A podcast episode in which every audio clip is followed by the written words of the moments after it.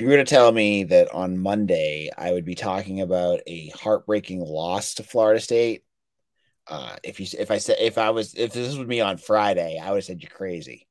But here we are. We're talking about a loss and one that kind of stung. We get into everything that happened. We have Mitch here joining us to talk all about it. You are Locked On Boston College, your daily podcast on the Boston College Eagles, part of the Locked On Podcast Network. Your team every day.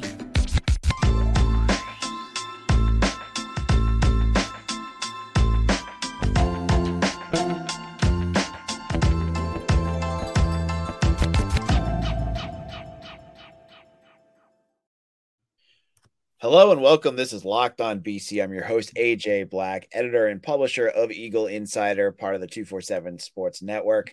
With me today, I have Mitch. This episode is brought to you by FanDuel Sportsbook, the official sportsbook of Locked On. Make every moment more right now. New customers can bet $5 and get 200 in bonus bets guaranteed. Visit fanduel.com slash locked on to get started. So, as I kind of kick this off, Mitch, definitely not the game we're expecting, but still, uh, this one stings more than I expected it would. How are we doing? I mean, I don't know what you're talking about. I picked BC to cover, and I felt super comfortable with that prediction, and I was right, obviously. Uh, no, I'm just kidding. But I mean, I'm also just tired from watching about 50 penalties in all the games I watched this past weekend and with BC and Colorado State combining for I think 40 of them. So it was a weird week of football and that's the thing whenever anybody says it's like a bad slate of games for any given week that's when stuff really start, pops off like you get all these weird games. I don't think there were too many true upsets but you had a lot of wonky games including this one. All right, let's get into this. So BC comes out hot in this game. Uh, great uh, first drive where they score on a touchdown pass to Lewis Bond. And it kind of sets the tone for what we're going to talk about in this first half, which is Thomas Castellanos. Now, just a week removed after he, you know, got that personal foul, he was being cocky, he was making, you know, all sorts of hand gestures or whatever. He goes out there and has a game, one of the best I, I, in my opinion, one of the best quarterbacking performances I've seen out of BC in a long time. Yeah, I couldn't agree more. I was rewatching the game again, and you know he still has a lot of room to grow. He's a young quarterback, uh, but I mean, obviously, he was huge with his legs. Uh, you know, whether it was designed run or scramble, uh, you saw him, you know, pick up a lot of third and longs, uh, convert a lot of those first downs when BC really needed them. But as we've seen every week, and I always say that player development isn't linear, but I mean, you're over these three games, you've seen a very strong, positive upward trend of his play. Um, he's making decisions faster, he's getting the ball out faster on unlike longer design passing plays and RPOs, and obviously he gets the ball out quick. But um, I posted the throw. It was third and twenty. It was the driver BC ultimately. It was their last last offensive drive. And they ultimately punted, but the throw on third and 20 where he's rolling out to his right and just throws a laser right to Ryan O'Keefe. So, I mean, this guy clearly, uh, you know, we had our whole episode about kind of how the issue with the quarterback position and how that was handled over the offseason, how we didn't agree with it. But I think that Castellanos being the starter, like clearly makes a lot of sense in terms of his talent. And I think that this team is better off for it because you have, when you have an athletic quarterback like this, it really gives your offense a higher floor because he has that athleticism to make plays where if the receivers aren't getting open or what have you, then he can at least create something out of nothing, which we saw a lot of. But you saw that that, that throw to O'Keefe uh, earlier. There was one where he threw him. I was he was getting pressured. He threw a great deep ball to O'Keefe, uh, a deep crosser. Had a few really nice uh, throws on in breaking routes, kind of over the middle of the field, which is something that I'm a little I was a little concerned about him with because he is a shorter quarterback. So you wonder, you know, how how well does he see over the offensive line? Uh, that's you know that's kind of a traditional issue we've seen with guys like Russell Wilson and Drew Brees, but he's getting better at that. Uh, he had the interception, which was uh, that was definitely a mistake. I was watching, I rewatched that play, and I couldn't even figure out what the play call was because there was a lot of things going on. Not a lot of it made sense, and I I don't I, I don't know if he was just trying to really throw the ball away, but he threw the ball to a spot where there were two receivers kind of in the same area, which is always a, a bad sign, and obviously got picked off. Um, and then that kind of allowed Florida State to, you know, they gave that they had just scored, that gave them good field position. They were able to score easily again, so that kind of put them in that hole. But I think overall, you're seeing a really uh, encouraging progression and growth of him as a quarterback, and and obviously as a leader. You know, we we have seen how his emotional play does hype up his teammates, but in this game, you saw him be poised down the stretch where you know BC kept needing scores and he kept leading them on good drives to get them the points they needed to come back in this game. So, you know, again, we we I think we rightfully got on him last week for what he did, but I think we're all very impressed and happy with what he's doing as a quarterback and uh, I think it's, it's going to be really exciting to see what he can do this year, even though, though assuming they can get the penalties issues fixed. All right. What, we have a lot to talk about, and I, and I, I could honestly do a whole episode on how Castellanos looked and his it factor, which I think it is kind of a corny thing to talk about because it's like an. I mean, with, with quarterback, it, it, it isn't like there is that. I mean, again, it's it is kind of does sound kind of stupid, but it, it is a thing. There are guys that have it, and there are guys that don't. Like it just that's that is what it is. So yeah, well, uh, we can talk more about Castellanos at that time, but we have a lot to talk about, and I want to stick with the offense here. I want to talk about the offensive line because it, they were kind of Jekyll and Hyde with some of the penalties, which we'll get into later. But I want to just get into the positive parts of how they played because I thought they had an excellent game, uh, at least you know man on man against a very good uh, Florida State defensive line.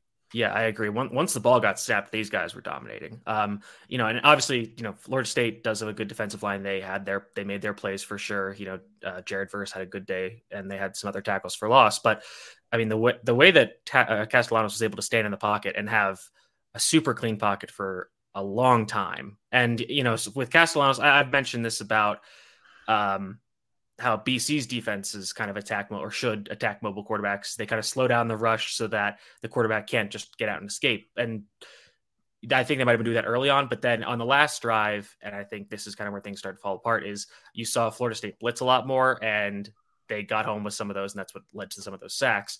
But anyways, yeah, I mean, on that, I mean, that's later in the game, but I still think the offensive line did so well. Uh, only seven pressures on 38 dropbacks, which was 18%. And I know some of those were on screens, so you can kind of not count those because the for lack of a better phrase, the quarterback is kind of supposed to be pressured on those because you want to suck the defenders uh, down into the pocket so you can get that screen pass going. But yeah, in the run game, uh, you know, it, it, was a bit of a mixed bag. But I, I, think the thing that we were concerned about is that okay, this offensive line has dominated a MAC team and an FCS team on the ground. How are they going to do when they face uh, a Power Five defensive line on one of the best teams in the country? And you know, I think they had some good plays. They had some missed blocks. They had some. They had one or two holding penalties. Uh, some, I would say, one of them was more questionable than the other. But overall, I was very satisfied with their performance. You know, they gave Robichaux, Robichaux, Robichaux enough running lanes to you know get some yards. Uh, Cam Barfield had a bit of a tougher day, but and also on the design runs to Castellanos, he had a lot of room to work. Uh, sometimes he made some mistakes and ran right up the butts of his offensive lineman, which you know, I think that that'd be easier to an- analyze when you have the all 22 and you can kind of see what he's seeing as opposed to the broadcast film. But, you know, I- have been super impressed with their performance. And I know, I know that there's, you know, the ingredients are very different, but I, I think a lot of people were really disappointed with the Matt Applebaum hire and kind of, well, why is he coming back? Like he's going to ruin this line. And I, I tried to kind of defend the hire because I don't think he's a bad coach. I don't maybe not maybe he's not the best coach, and sure he's not as good of an offensive line coach or developer as Steve Addazio. I'll I'll I'll uh, stipulate to that, but it's clear that this and again last year Googs did not have a lot of talent to work with, but I think you can see just how much having a guy that is competent and has a good relationship with the guys in the room, how much he has improved this group. And again, there's not as many injuries. Uh, we did see Logan Taylor go down um, and Jude Bowry play for most of the game. And I thought Bowry performed pretty decently. Um, and of the guys on the offense line, if any of them were to get hurt, I would say Taylor would be the biggest or the, the, the least significant loss because I thought he was the shakiest of all them. So getting Bowry in for some snaps and I thought he performed well. So yeah, I think this offensive line is really just the catalyst for how this offense has been able to score points because, you know, I know the games have been wonky and they've been strange, but the offensive offense has been scoring points. You know, 24 in the first game. Granted, you need to go to overtime, but week one, you know, you're figuring stuff out.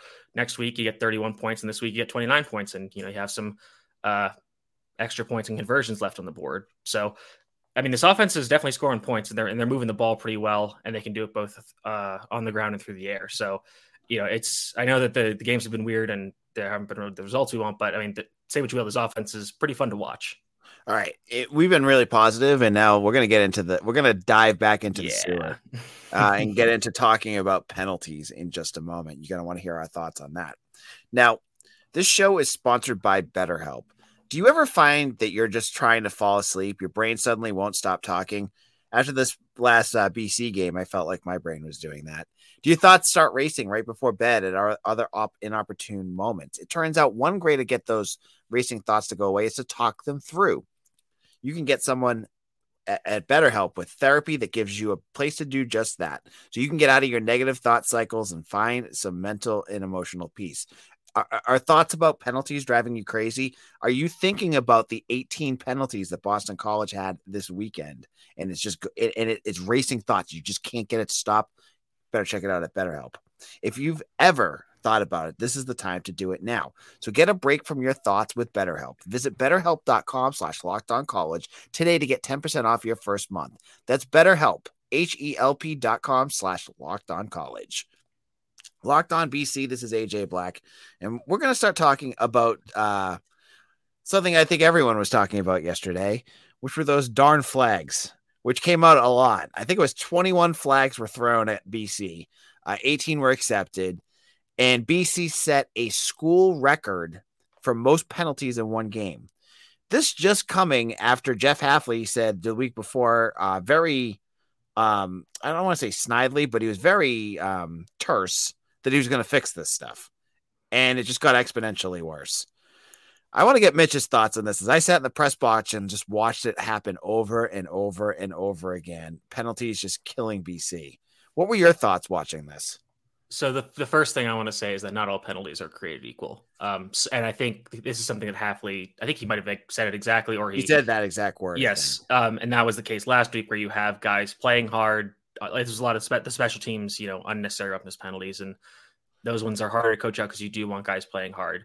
Um, those are different from, you know, spur of the moment. You know, the hands to face penalty last week. I would say the face mask penalty this week, and, and the one earlier when on Donovan Ezeiruaku when he was trying to sack Jordan Travis. You know, you just reach up a hand to try to, you know, get the get the quarterback or get the ball, and it hits the face mask, and you know it's a bang bang thing, and that's you know you're coaching guys play hard, and that sometimes that is just unlucky.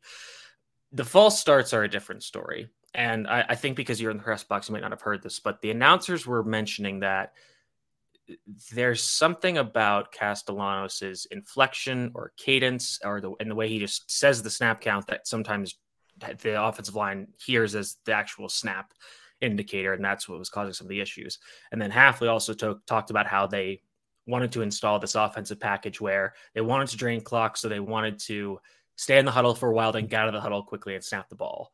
And that was another reason why a lot of those false starts kept happening. For Okay. that reason, I, and I was saying this while I was watching the game, if you are going to try to do this hurry up thing and you can't do it without penalties, then you can't do it. Do not do it because you're, again, we saw it. It just, you lose so many yards because you're trying to do this wonky out. And especially on in the upcoming games where they have to go on the road, that just, that stuff's not going to work.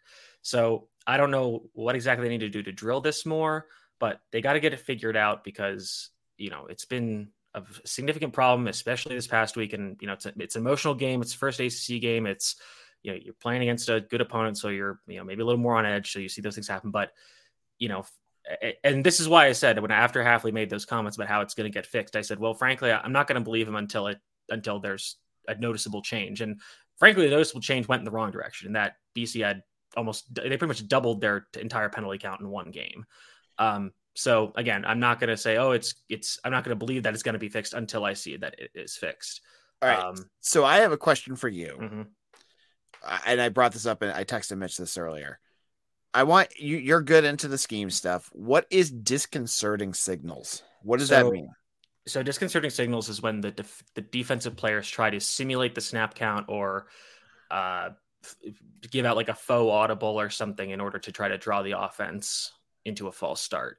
And usually it's clapping. Uh, if, a, if a linebacker claps or uh, the, the the first one was on Neto Okpala and he pumped his arms kind of like he was like he was running in place um, and did it really fast and that's what they called it on which I, in terms of the, the letter of the law of that rule, I, I, I kind of get it, but it's still like, okay, that's you're reaching into the bag there. The second one was absolute crap because what happened was is that George Rooks sh- shifted in his gap. He shifted down the line. It's a lateral move. You're allowed to do that. He's not in the neutral zone, and that caused the, the offensive lineman to jump off to jump as a false start. That is legal. Teams do that all the time. They shift their offense. They they they shift their defensive lines for the purposes of drawing false starts because that is legal. Now, granted, maybe the college rule is a little different, but I know that they do that in the NFL. I know that the Steelers do this a ton where they will, I believe it's called stemming, where they slide their defensive line as a unit, like together, and then that will cause the offense to false start, and that's fine. So I don't know. Do that in Madden all the time. Yeah, yeah, you can. Yeah, you can kind of do that where you shift the line, and that's yep. basically what they were doing, and that's right. very legal. Right. Um, and then the fact that they they called it a false start rightfully, and then flipped the penalty to the defense was absolutely insane.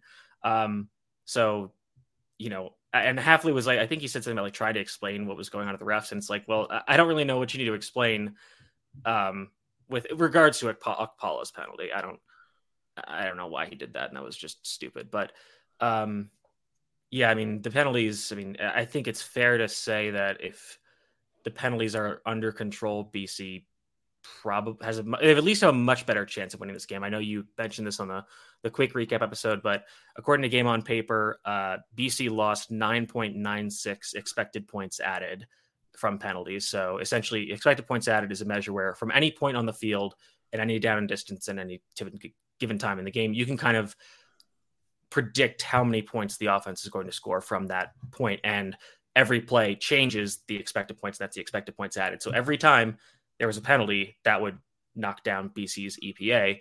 And it happened enough that they lost 9.96 points from penalties, which is crazy. Um, and, you know, I think some of the other coaching stuff that I wanted to bring up, and I mean, that, that, this is another thing, and there's a comment about it. We don't need to bring it up, but just it, it was. I think it.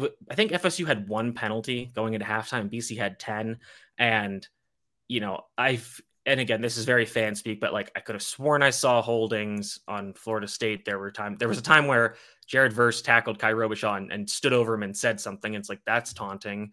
Um, they got they got a little more even in the second half. Um, right. But that was just like okay, and, and I think the announcers kind of mentioned this too, is that when you have a team that is known for being penalized a lot, it kind of creates this um, feedback loop where the refs are looking for it because they know it's a heavily penalized team and then they become more heavily penalized and so on and so forth. Um, but some of the other coaching stuff that I want to talk about is these like decisions on fourth downs and going for two. And the first one is hold on, I'm gonna pause oh. you there because we will. I'm gonna go. I need to just get to this next read. Okay, no and then we'll go right into. I have the, the third is like anything Mitch wants to talk about. Okay. All right. So we'll get back to that in just a moment. So now, time for your game changer of the week brought to you by Athletic Brewing Company. Much like Thomas Castellanos, Athletic Brewing has completely changed the non alcoholic beer game. They make non alcoholic beer that actually tastes good. I mean, we saw Castellanos making plays. He looked like a game changer out there, uh, and he was. You know, when things were not working, he did everything in his power to turn that game around and almost win it for the Eagles. Now, Athletic Brewing Company has completely changed the non alcoholic beer game because they make actually tasting good non alcoholic beers, such as IPAs, golden sours, and more. They're great tasting, they're award winning, and they're constantly changing uh, their flavor profiles. You're never going to find you know the same kinds you can always find new stuff so far First time customers can use promo code locked on to get 15% off your first online order. That's code L O C K E D O N at checkout for 15% off Athletic Brewing Company. Near beer. Exclusions and conditions apply. Athletic, Athletic Brewing Company fit for all time. All right. As I said, I'm going to let Mitch just have his thoughts here for a moment because I know he has a lot he wants to talk about. And uh, Gotta say, we're gonna get back. I gotta get back to the Patriots game in a little bit. Um, I don't know why I want to watch it. Mitch and I both are rooting for terrible football teams this year. Um, Mitch, go ahead. What were you to talk about in terms of coaching? So the first one that came up was when BC scored.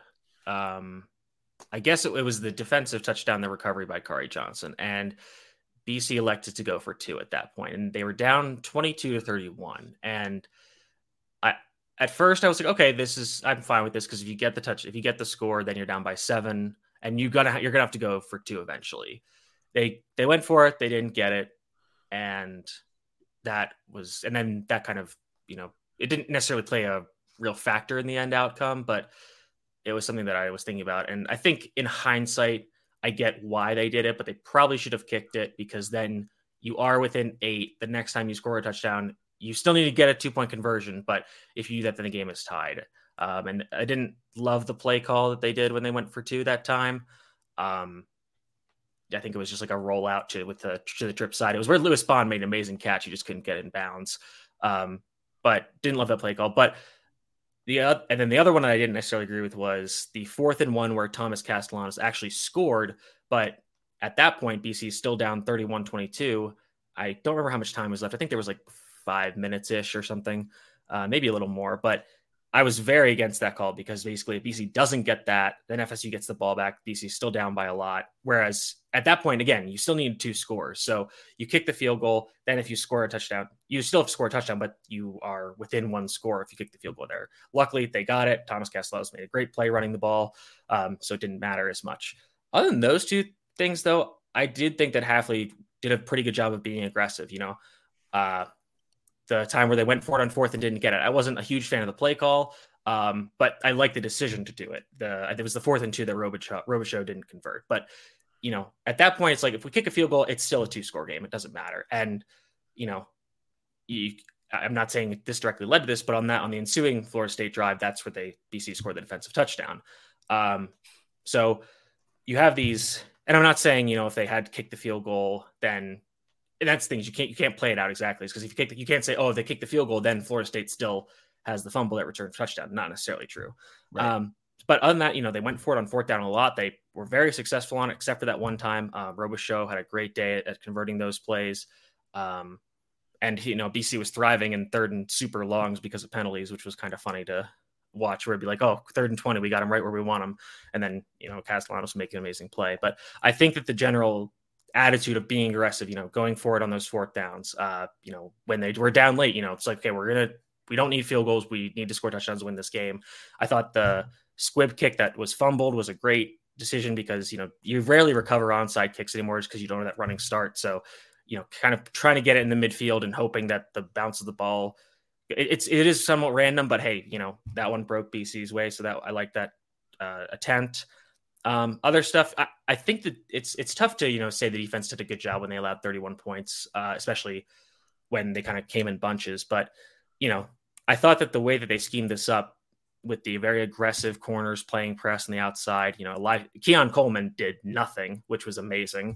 Um, mm-hmm. Both Elijah Jones and Amari Jackson did a great job stopping him. Like you said on the, the recap episode, Johnny Wilson had that one big play, which was uh, BC did a cover zero blitz. They brought every they brought seven. They had the other they had Cole and be like the spy down low, and everybody else was in man coverage. And you know, sometimes you get burned on those. That's just how it works. Um, and Elijah Jones, that was his one catch he let up. Uh, but other than that, he was uh, really good that whole day. Uh, I think that the, the John Pupil experiment needs to come to an end.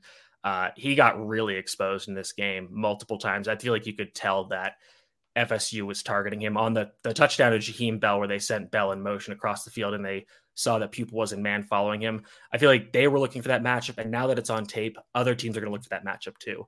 So I think you need to get Victor Nelson on the field more. Maybe even get Khari Johnson some more snaps. He finally played in this game. It was only, I think, eight snaps and he had the great fumble recovery. But John Pupil is too much of a liability in pass coverage at this point to be relied upon. Uh, he's a decent run defender, not not I wouldn't say great. He's decent. He's got he made a few nice plays, but he just is not of the athletic athleticism and speed necessary to be a quality starter on this defense right now. Um, they need people who are better in coverage and and and, and actually this was one of BC's better games in terms of run defense. I thought they did a really good job getting penetration. They did a really good job getting off blocks. Um, again, Trey Benson didn't. I, I don't know. No, no. I mean, he had he had a touchdown, but didn't there were no really big chunk runs. You know, all of Florida State's big plays came through the air, which you know that kind of. I mean, they found their matchup they liked with Jaheim Bell, who was somebody I was worried about, and you know he obviously burned BC a few times, but the fact that they weren't getting just mossed by the two outside receivers on every play was a very encouraging development. So, and I think you know in terms of the scoring, you know you have you give Florida State really good field position with that touchdown uh, after Castellanos' interception. I, I am really concerned about this defense coming out of halftime. This is three games in a row where they have allowed the offense to go down the field pretty quickly and score a touchdown. Um, again, I I I I am of the belief that the quote halftime adjustments are overblown and not as important, and there, there's not as much time to actually make big adjustments. But whatever whatever they're doing, like it needs to change. That needs to change too because Mean BC's defense just getting worked out of the half. So I don't know if they need to do more to change what they're doing, maybe do less adjustments than what they're doing. I don't know, but that's got to change because every time BC's getting the ball first, and luckily the last two games they've scored in their opening drive. But now a lot of teams are taking advantage of what is called the middle eight, which is the four minutes before and after halftime. And a lot of teams are scoring right before the half, and then they get the ball back and then they score again. And when you can do that, that really increases your probability of winning games where you can get those two back to back scores. So BC's got to find a way to be better out of the half, either make, I'm not exactly sure what yet, but make more or fewer adjustments. Uh, but overall, I liked what their scheme was for this opponent because they did a good job stopping the run. They forced FSU to not throw to their two big receivers as much and force them to go to their tertiary weapons, which when you do that and one of them is burning you, it's like, okay, we this is how we decided to scheme this. This is the way we lived it because especially with how BC's defense has been playing, you can't game plan to just stop everybody. You know, they just don't have that kind of talent right now. You have to kind of pick one matchup where you say, okay, we are we are more worried about these two wide receivers, for example. If the tight end beats us sometimes, we are going to have to live with that. And on the one play, it was the play that was almost touchdown, but they ruled him down at the one. BC's in a cover three zone. So they've got the two outside corners are playing deep thirds on the outside, and then you've got the deep middle safety. And Jaheim Bell just kind of runs a seam route right between the two thirds, and the defender that is underneath there just doesn't get enough depth to cover that seam. So that's that's just like an execution mistake where that and I think that was actually Kam Arnold. So, you know, for a veteran player who has background as a safety, he's got to know that you got to get more depth there. Um, so, you know, I think this as much as it can be, you know, for a loss that was pretty heartbreaking, um, there was a lot of and obviously with the penalties, that's a huge issue, but a lot of encouraging things to look forward to. And, you know, now BC gets into their the heart of their schedule where there are some, shall we say, opponents of lower quality. Um, you know, Louisville is three and zero. Oh. It is the BC's first road game, so that's that's going to be a challenge. But I mean, I've I have watched some of Louisville now in preparation for this week, and I'm not overly impressed. I mean, they've had two close games against Georgia Tech and Indiana, and then they blew out an FCS opponent on a short week. So cool, but I'm not too impressed with Louisville. I think they could be had if BC, you know, corrects these penalties. Again, that's a huge if, and you know, if the offense continues to grow and the defense you know, the defense also needs to figure out a way to get a pass rush because this is another zero on the stat sheet for Donovan Ezeiruaku in terms of pressures. I don't know what's going on with him, but he has just been a non-factor so far this season. And I'm sure offenses are game planning to stop him, but in that case, then the defensive coaching staff has to find ways to get him some better opportunities. Uh, but then later in the schedule, you've got Army, who Army's looking good. Their new offense is yeah. doing good, so that's gonna be tougher. But UVA is pretty bad. Georgia Tech's pretty bad. Virginia Tech's pretty bad. So and UConn is 0 and 3. I think. Yeah, they're 0 3. Pitt really bad. Pitt is uh, Pitt is really bad. I, I, again, I'm I think by then they'll make a quarterback change, and if they don't, then you know we can talk about that when that happens. But you know, if BC continue like if the offense continues to grow as we've seen, if the defense can make some tweaks and they can get this penalty issue fixed, there is still a pretty realistic path for BC to get back to a bowl eligible season. Yeah. All right. Well, we got to run, Mitch. It, uh, we're running out of time. So uh, I'll have you back on. We'll talk about Louisville later this week. Um, but thank you for all of your insight. I know you, you had a lot you wanted to talk about because it was a very uh, dense game. So, Mitch, where can people find you? You can find me at Mitchell T. Wolfe, W O L F E, on Twitter. Uh, you can find my work on Eagle Insider. Uh, we're doing the game re-watches. Um, I'm still kind of trying, trying to figure out how I'm going to frame this one because um, I mean, again, the offense was pretty good, and I, thought I thought given the circumstances, the defense performed as well as they could. So um, it'll be kind of a, this one might be a little be be structured a little differently. So, but yeah, just check out my work there. All right, and this is AJ Black. You follow me at AJ Black two four seven, and become a subscriber to read Mitch's game re-watches. Get all the recruiting news. I've got uh, an insider uh, update on a uh, re- committed recruit uh, to another school that was at this game, and I heard things went really well. And I'll have that up in the morning, so you want to check that out as well. Uh, thank you all so much for listening. You guys are the lifeblood of this podcast, and we're growing every single day. It's all because of you. Uh, thank you for spreading the word about Locked On BC, and thank you all for listening tonight. We'll see you all again soon. Take care, everyone.